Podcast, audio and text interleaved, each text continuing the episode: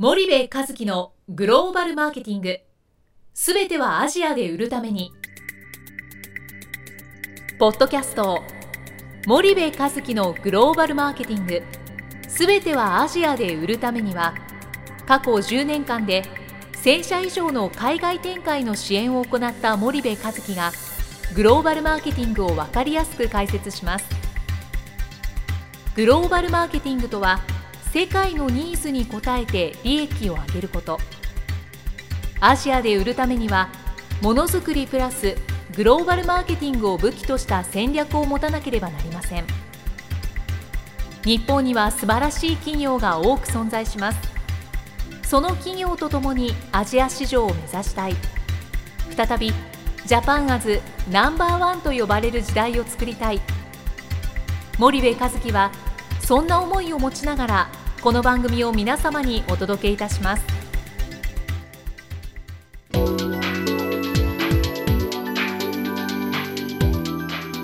こんにちはナビゲーターの東忠夫です。こんにちは森部和樹です。あの森部さんあの今日はじゃあゲストをお迎えしているんですけそうですね久々のゲストなんですけど今日はですね元ヤクルトの専務取締役の平野さんをお招きしております。平野さんどうぞよろしくお願いしますではよろしくお願いします。じゃあまず平野さんの簡単なプロフィールからえご紹介したいと思いえます、はいお願いします。平野さんはあの早稲田大学の第一法学部卒業で熊本出身であられます、うん。で、まあ、就職による束縛が嫌でプータロートとして土方やトラックの運転手喫茶店のボーイ最後にペンキ職人になると、まあ、今でいう、まあ、フリーターの草分け的存在なのかなと、はい。で飯を食うのにはサラリーマンが一番楽だと分かり、まあ、ヤクルトの九州支店にセールス部隊要員として中途採用されると、で43年よりヤクルト本社採用になり、各部門支店業務そして国内ヤクルト反社の経営実務を体感学習していく、うん。でその後ですね経営危機に陥ったフん。ィリピンヤクルトの再建のため、まあ、経営執行副社長としてうん。経営の立て直し業務に入る、うん。以後各国のヤクルト事業の再建や世界各地での新規事業所設立を手掛けると、うん。でヤクルト内ではヤクルトの再建屋の異名を頂戴すると、でその後ヤクルト本社に59年取締役に就任されていて、61年に常務取締役に就任されていますと、うん。で以降ヤクルトの国際事業を統括しながら、海外各地に事業所の新規設立を進めたり、既存事業の経営改革をすると、うん。でまあ、海外現地法人の社長会長などを歴任されて、まあ、ヤクルトの世界ブランド化、世界起業化戦略を進めると、うん。で平成15年、まあ、10年前ぐらいですかね、にヤクルトの本社の専務取締役国際事業本部長を退任されていますと、えーその後ヤクルトライフサービス、まあ、代表取締役社長、まあ、日本マーケティング協会常任理事などを歴任、大学や企業の経営者研修や経済関連団体での講演を行う、ん。で平成16年あのアジア人として初めてフランスの食品大手であるダノン本社の社外取締役に就任されます。10年ぐらい前ですよね。そうで年6回ほどパリの取締役会に出席すると、うん。でついでにヨーロッパ各国の人たちに日本の経営や文化ヤクルト哲学などについてレクチャーしたり議論し合うと、うん。で平成20年全ての職を辞し完成空間オフィス平野を設立。まあいわば頼まれごと宿営企業としてさまざまな大学で講義講演をしたり、企業の経営相談に乗ったりして現在に至ると、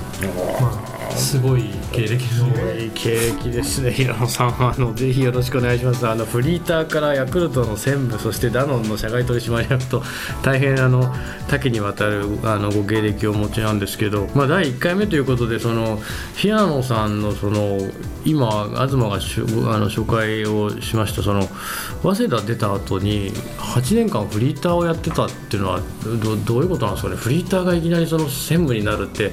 ヤクルトってすごいいい会社だなっていうイメージを持ってしまったんですけどもどういうことだったんですかね？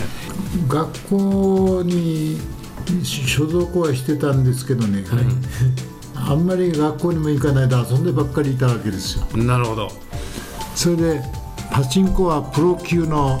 あのパチパチラーだったわけですけどね、パチプロってやつですね、うん、なるほど。いわゆる遊んでばっかりいたんで親父がですね、えお前は遊ばせるために苦しい中から仕送りしてるんじゃないということになりましてね。えはい。仕送り止めちゃったんですよ、はい。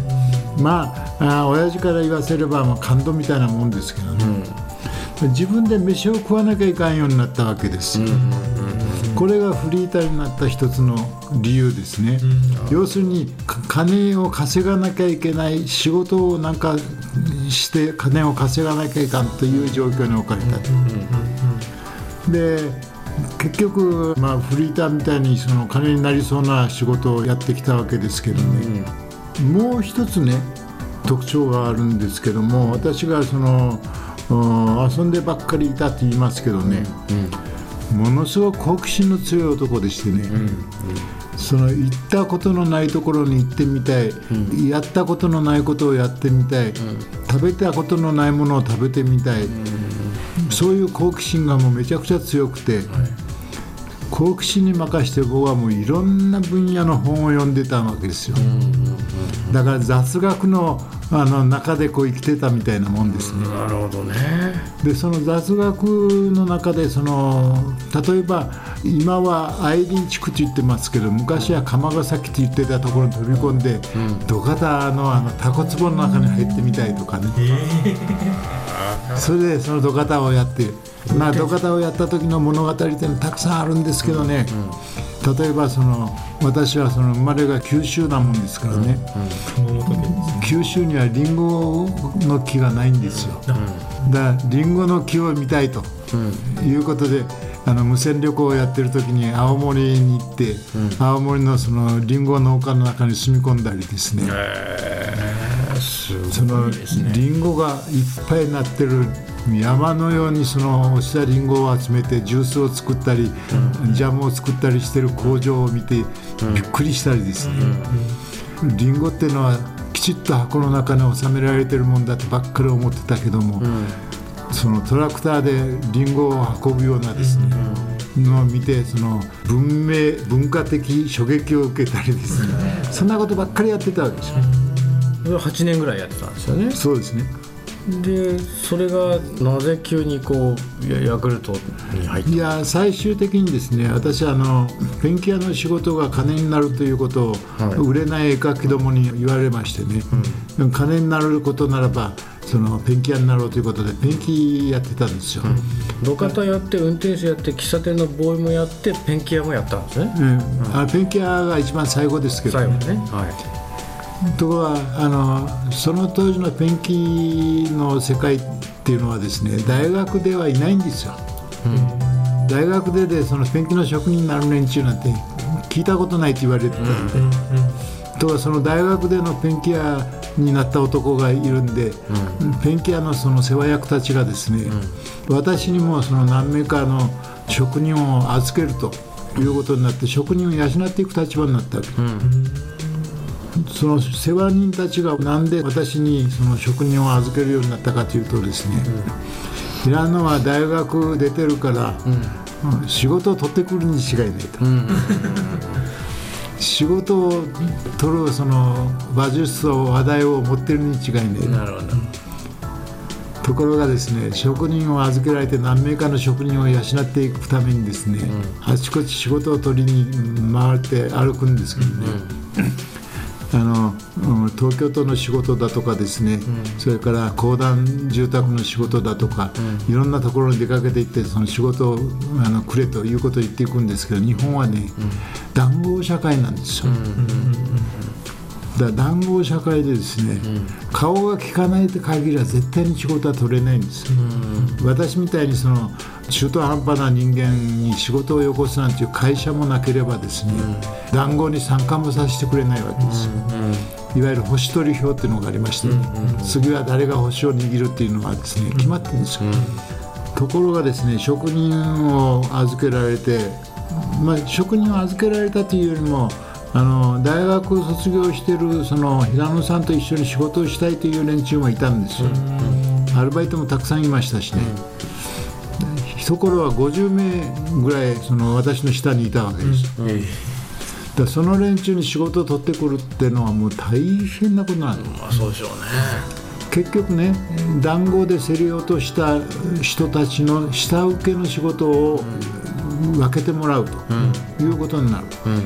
ところあのペンキャンの仕事っていうのは儲かる時には儲かるんですよ。東京都の仕事なんてめちゃくちゃ儲かるわけですけど、仕事がない時は全然見入りがないわけです。なるほどまあしんどくてですね、その仕事を取るそれをその職人たちに分けてやる、それでアルバイトにそのアルバイトの費用を出してやるなんてものすごくしんどいんですよ。ところが一方ですね私がお邪魔する会社っていうのはですね、ネクタイをした連中がいてですね、その庶務課だとかですね、永前課だとかの人間です。よ。ペンキ屋っていうのはなんか加藤動物みたいな扱いをするわけですね。あのペンキに汚れてその出入りするから正門から入れてくれないし当然だけども。それでその私にですね、そのどうも言葉付きその他から言われても、まだ若造のくせにですね、なんか加藤動物みたいな扱いをする。なんかそそういうこととそれから仕事を取るのが嫌だということと、それからその職人を養っていくっていうことがものすごくしんどいということとありましてね、よく見たらあのサラリーマンっていうのはね、あれ仕事らしい仕事はしてなくてもちゃんと給料くれるんですよね。で給料くれてなんか知らんけども職人なんかが入ってくると加藤動物みたいな扱いをしながらですね、なんかサラリーマンが一番楽な仕事じゃないかっていうのを気づいちゃったわけですね。まあ来月再来月のご飯には困らないですからねサラリーマンになればねそれでねサラリーマンの仕事ってのはその一番楽だなっていうのと、もう一つはですね、その頃僕はある女と一緒になってましてねはい。その女との間にも子供が一人いたわけですよ。はいはいはい。でその僕にその早稲田の卒業資金を出してくれた女がですね、はい。儲かる時には儲かるようだけどもやっぱり学校は小さくても定期的にきちっと収入がないとやっていくの難しいねっていうようなことを言うわけですよ。その2つの理由でその僕はサラリーマンっていうのを一番楽な仕事だなと思いながらですね、たまたま九州でそのうちの親父がそのヤクルト関連の仕事をしてたんですね。うんうんうんそれでヤクルトの偽物部隊があのヤクルトが名前を変えたなんていう言いながら、九州地区でもってその本数をこう広げていってたんですよ。はいはいはいはいでヤクルト本社としても何とかしなきゃいけないということで、そのうんセールス部隊を編成するということになった。だから僕はちょうどそのサラリーマンっていうのが一番楽な仕事だなと思い思ってた頃だから、その親父からそういう話があって「お前ヤクルトの仕事やってみないか」っていうようなことがあって、はい。それでヤクルトのあの九州支店にああなるほど。です採用されて入ったわけ。です。だからもう毎日毎日セールス部隊ですよ。毎日あの一軒一軒家を訪問しながらですね、ヤクルトを売って歩く仕事、でも自分自身としてはそれで給料もちゃんと安定してるしですね、あの面白い仕事だだったんですね。ですよね。というのはいろんなお客さんといろんな話ができるし、それでその中でヤクルトっていうのはどうしてその世の中にあるのかっていうそのヤクルトが生まれてきたルーツみたいなことを喋ることできるしですね、だからそれがヤクルトに入るきっかけなんですけど、なるほどね、で結局大学卒業早稲田卒業して8年経ってフリーターやってそこから九州のヤクルトに入ってうんセールス部隊に入りましたと。でそこからこうどんどんどんどんあの出世をまあしてったわけですよね。一番楽だと思って入ったヤクルトで気づいたら最後1000まで要するに楽なことをやってたらですね あのめちゃくちゃその僕はその昇進が早かったんですよ。はい、それはななんですか昇進が早かったっていうのはですね、誰かが平野は面白い男だといううん。ことで目をつけてた人間が上司の中にいたっていうことでしょう、なるほどなるほ僕はですね、ヤクルトに入ってから18回その人事異動をやってるわけですよね。しかも中東になりますもんね。なんかその日本の会社だと中途か新卒かでこう違ったりするじゃないですかその扱いがね。僕はですね、長くて2年半に1回ずつぐらいその人事異動で交代してる、それはですね2つの理由があって1つはですね、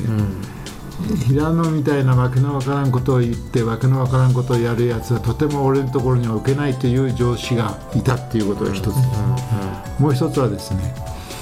こんな上司の下でもってね尊敬できない上司の下でもって仕事をやるなんてのはバカ臭いっていうことで自分から出ていったっていう。なるほどなるほど。そしたら18回になったって話。ですなるほど。わかりました。平野さん。ちょっと今日はお時間が来てしまったんであの今後そのヤクルトのねグローバル展開、まあ、非常にそのどこの国にいてもヤクルトって今アジアでもあの南米でもあのどこでも飲めると思うんですけどあのそういうその海外のグローバル展開についてまたちょっとお話を聞いていきたいと思いますのでまた次回ぜひよろしくお願いいたします。ありがとうございました。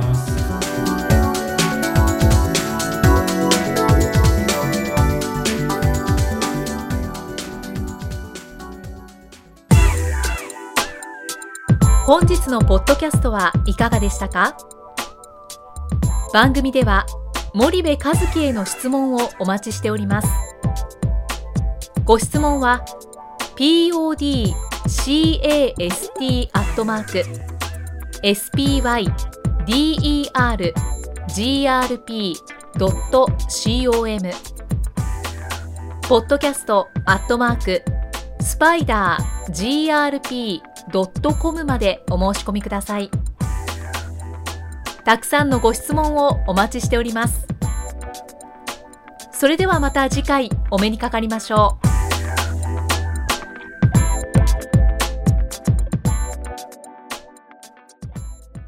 森部和樹のグローバルマーケティングこの番組はスパイダーグループの提供によりお送りしました。